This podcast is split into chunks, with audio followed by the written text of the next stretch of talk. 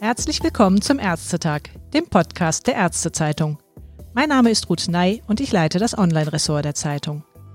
Die jüngsten HIV-Infektionszahlen des Robert Koch Instituts für 2019, die Anfang Dezember zum Welt-AIDS-Tag publiziert wurden, sind unbefriedigend. Denn die Zahl der Neuinfektionen in Deutschland stagniert seit etlichen Jahren und stieg im vergangenen Jahr sogar wieder leicht an. Die Dunkelziffer wächst. Was also läuft schief? Das möchte ich heute im Gespräch mit Dr. Katja Römer erfahren. Sie ist Ärztin in der Kölner Gemeinschaftspraxis Gotenring, die zusätzlich zur hausärztlichen Versorgung auch als HIV-Schwerpunktpraxis anerkannt ist. Außerdem ist sie seit 2018 Mitglied des Vorstands der DAGNE, der Deutschen Arbeitsgemeinschaft niedergelassener Ärzte in der Versorgung HIV-Infizierte. Hallo, Frau Dr. Römer, ich begrüße Sie am Telefon. Ja, hallo, guten Tag.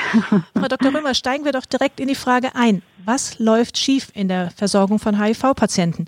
Können Sie aus Ihrer Erfahrung in der Praxis vielleicht dazu eine Erklärung liefern, warum wir alljährlich immer noch weit über 2000 HIV-Neuinfektionen melden müssen? Denn allein im vergangenen Jahr gab es wieder 2600 solcher Neuinfektionen und damit sogar 100 mehr als im Jahr davor. Also zunächst muss man sagen, dass natürlich jede einzelne Infektion eine zu viel ist. Das ist schon mal ganz vorweg und ich denke, wir müssen alle unsere Anstrengungen kombinieren, um das natürlich weiter runterzufahren.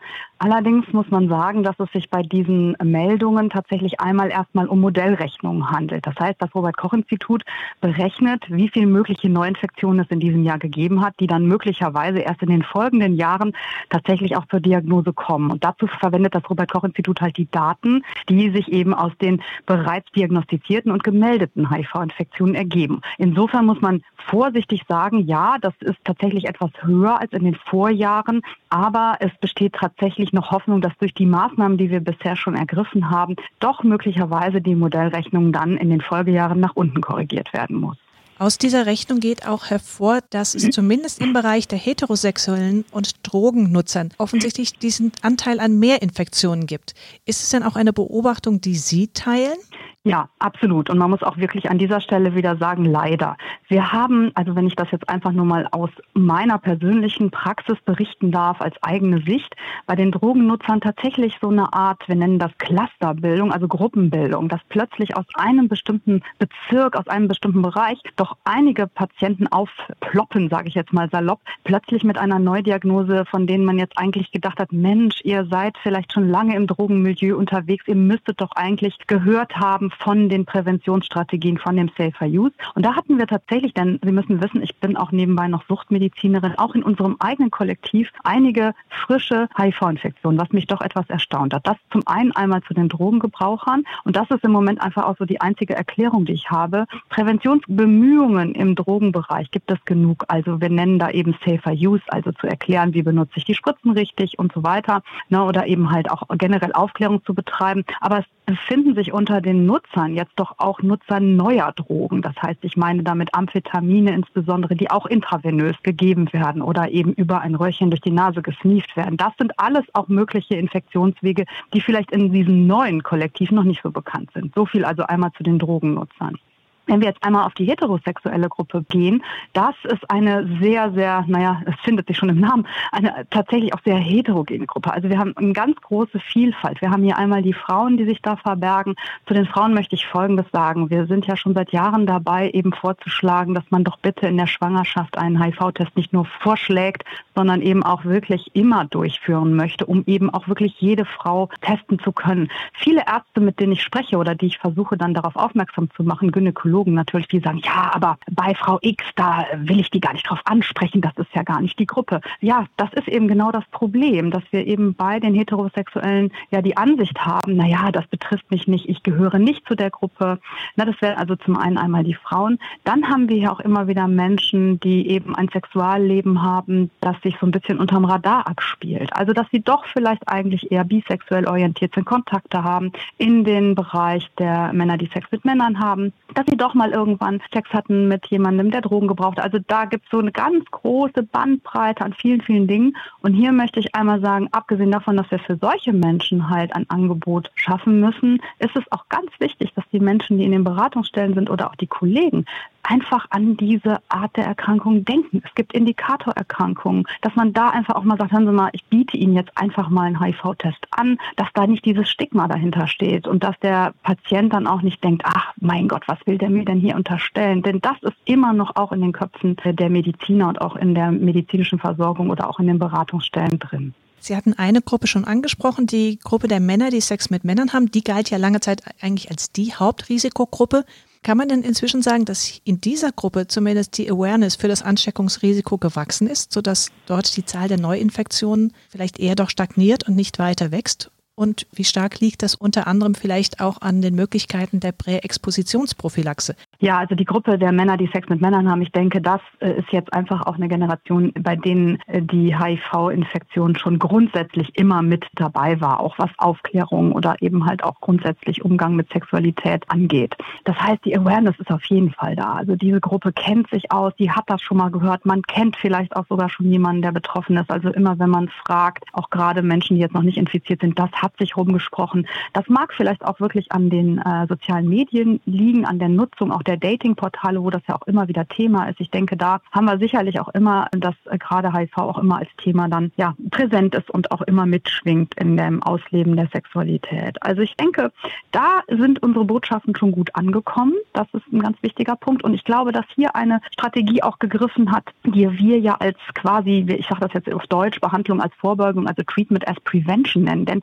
seit Ende 2015 behandeln wir ja nun wirklich jeden Infizierten schon früh nach der Diagnose. Und das bedeutet, wir, ja, wir senken die Viruslast, wir verhindern damit die Infektiosität der Personen. Da haben wir also gerade in diesem Bereich der Männer, die Sex mit Männern haben, also wirklich, denke ich, einen ganz, ganz großen Teil zur Vorbeugung mitgemacht dann ist das eine Gruppe, die auch sehr, sehr gerne diese Testangebote annimmt. Also die diese Checkpoints, die überall ja nun doch wunderbarerweise jetzt existieren, in Anspruch nimmt, die möglicherweise auch Selbsttests durchführt. Da gibt es ja auch einige Projekte und eben halt auch die Aufklärungsangebote sehr, sehr gerne wahrnimmt. Die PrEP, die ist ja jetzt seit 2019 Kassenleistung, seit 1.9. wurde auch vorher schon häufiger verwendet. Die wird sicherlich auch nochmal einen Effekt haben. Das sehen wir ja in anderen Ländern auch in den Daten. Allerdings denke ich, dass das jetzt natürlich für diese Daten, die wir oder diese Modellrechnung, die wir hier sehen, noch nicht sichtbar wird. Jetzt ist es auch schwierig, wenn wir mal auf das jetzige Jahr gucken, da ist die PrEP in vollem Schwunge gewesen, aber wir haben natürlich auch einfach durch Corona einen großen Einbruch gehabt, eben auch im sozialen Leben. Und ich denke, dass wir das, den richtigen Effekt dann tatsächlich auch erst sehen können, wenn sich das Leben auch wirklich wieder normalisiert hat. Aber da haben wir tatsächlich auch nochmal ein Instrument, was tatsächlich nochmal die Infektionsraten deutlich senken kann.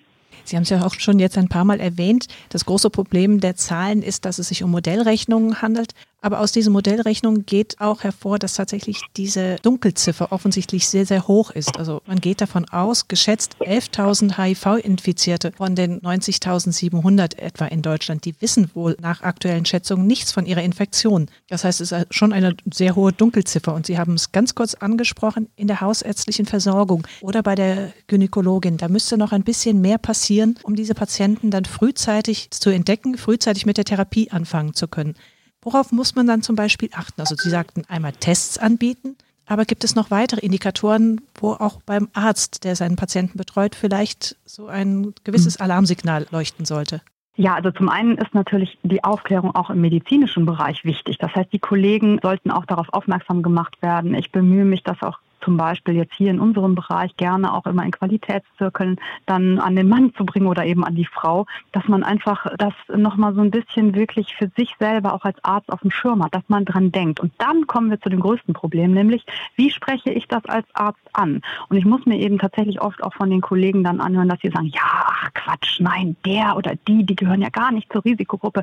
Was mag die denn denken, wenn ich die darauf anspreche? Und da kommen wir zum großen Thema Stigma, das eben tatsächlich tatsächlich auch bei, ja, auch in den Köpfen der Mediziner durchaus noch rumspukt. Also die Indikatorkrankheiten zu kennen, wie beispielsweise eine Thrombopenie, also Mangel an Blutplättchen oder eben eine vergrößerte Milz oder dann doch noch vermehrt äh, das Auftreten einer Gürtelrose und, und, und. Oder wenn andere sexuell übertragbare Erkrankungen vorliegen, dass man dann auch mal sagt, hören Sie mal, vielleicht sollten wir hier an dieser Stelle doch gleichzeitig auch mal einen Test auf HIV mitmachen Das muss natürlich, das ist klar, das wird auch sicherlich so in den Köpfen vorhanden sein. Aber dann ist eben die Schwierigkeit, wie spreche ich das an? Wie kann ich das dieser Person, wenn ich gerade als Hausarzt lange verbunden bin mit der, wie kann ich das ja nicht stigmatisierend anbringen? Ich denke, da ist noch sehr, sehr viel Arbeit zu leisten und das ist gerade auch im Kollegenkreis, finde ich, immer wieder etwas, wo wir auch als HIV-Behandler gefordert sind, das auch eben in die Welt zu tragen.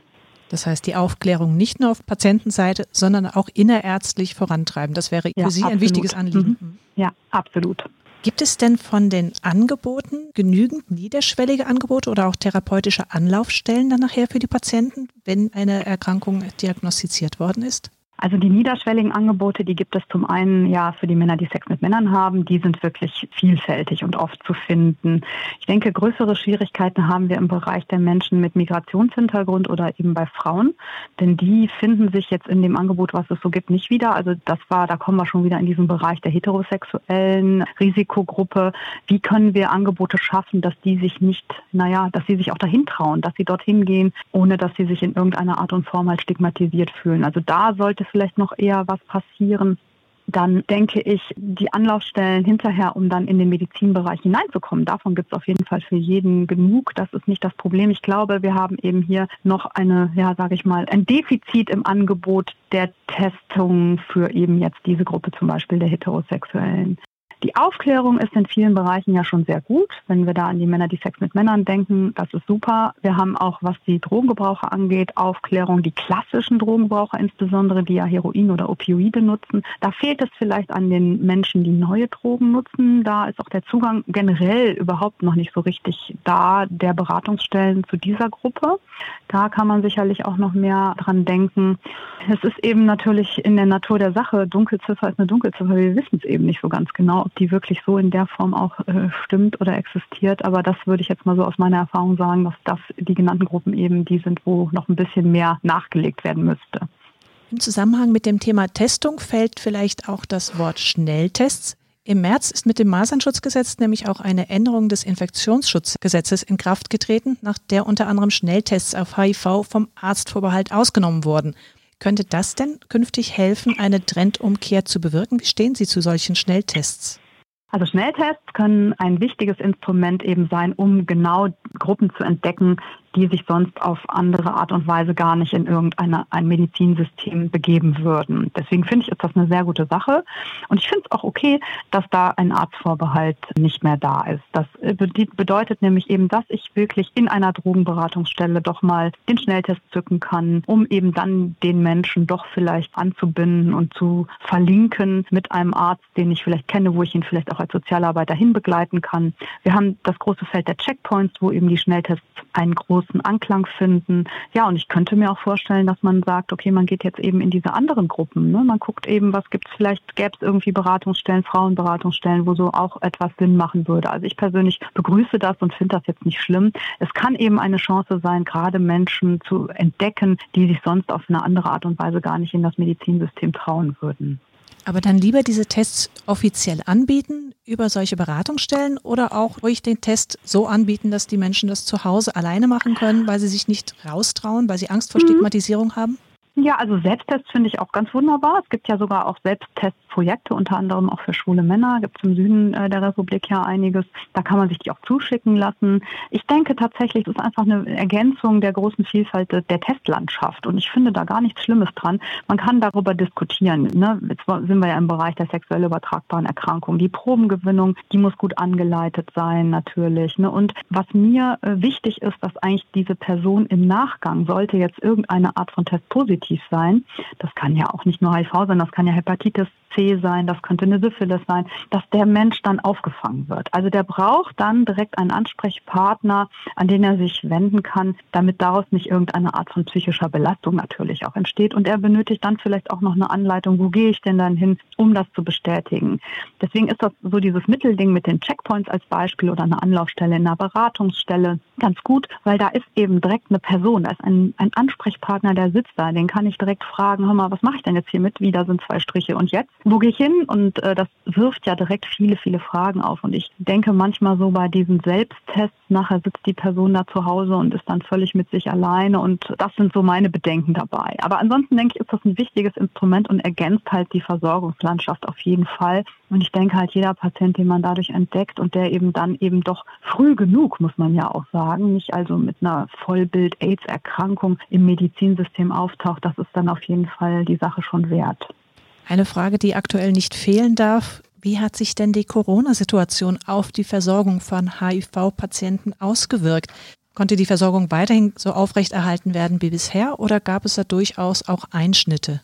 Also wir haben von der DACNI, also von unserem Berufsverband, eine Umfrage unter unseren Mitgliedern gemacht und konnten eben feststellen, dass tatsächlich unsere Menschen mit HIV doch alle in den Praxen weiter ganz normal versorgt worden sind. Es gab am Anfang kurz mal ein, eine Schrecksekunde, als Engpässe der Medikation irgendwie waberten und diese Angst im Raum stand. Das konnte ja ganz schnell dann auch entkräftet werden, dass keine Lieferschwierigkeiten von unseren Dauermedikamenten im Raum stehen.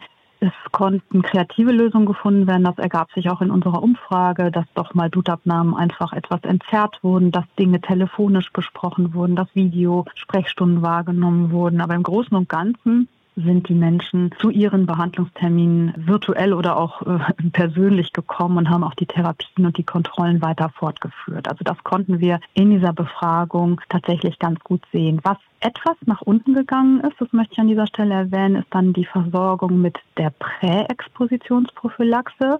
Also Menschen, die eben ein hohes Risiko haben, eine HIV-Infektion zu erwerben, die dann eben dieses Medikament bekommen zur Prophylaxe. Die sind tatsächlich erstmal in der ersten Zeit ausgeblieben. Das mag aber eben auch wirklich an diesen Verminderungen der sozialen Kontakte dann gelegen haben. Aber was jetzt unsere Menschen mit Erkrankungen, äh, mit der HIV-Infektion angeht, die sind also ganz normal während dieser Zeit bisher, bis hierher, sage ich jetzt mal, versorgt worden. Dann hoffen wir, dass es auch weiterhin in der Corona-Pandemie gelingt. Ich danke Ihnen ganz herzlich für das Gespräch, Frau Dr. Römer. Ja, danke auch.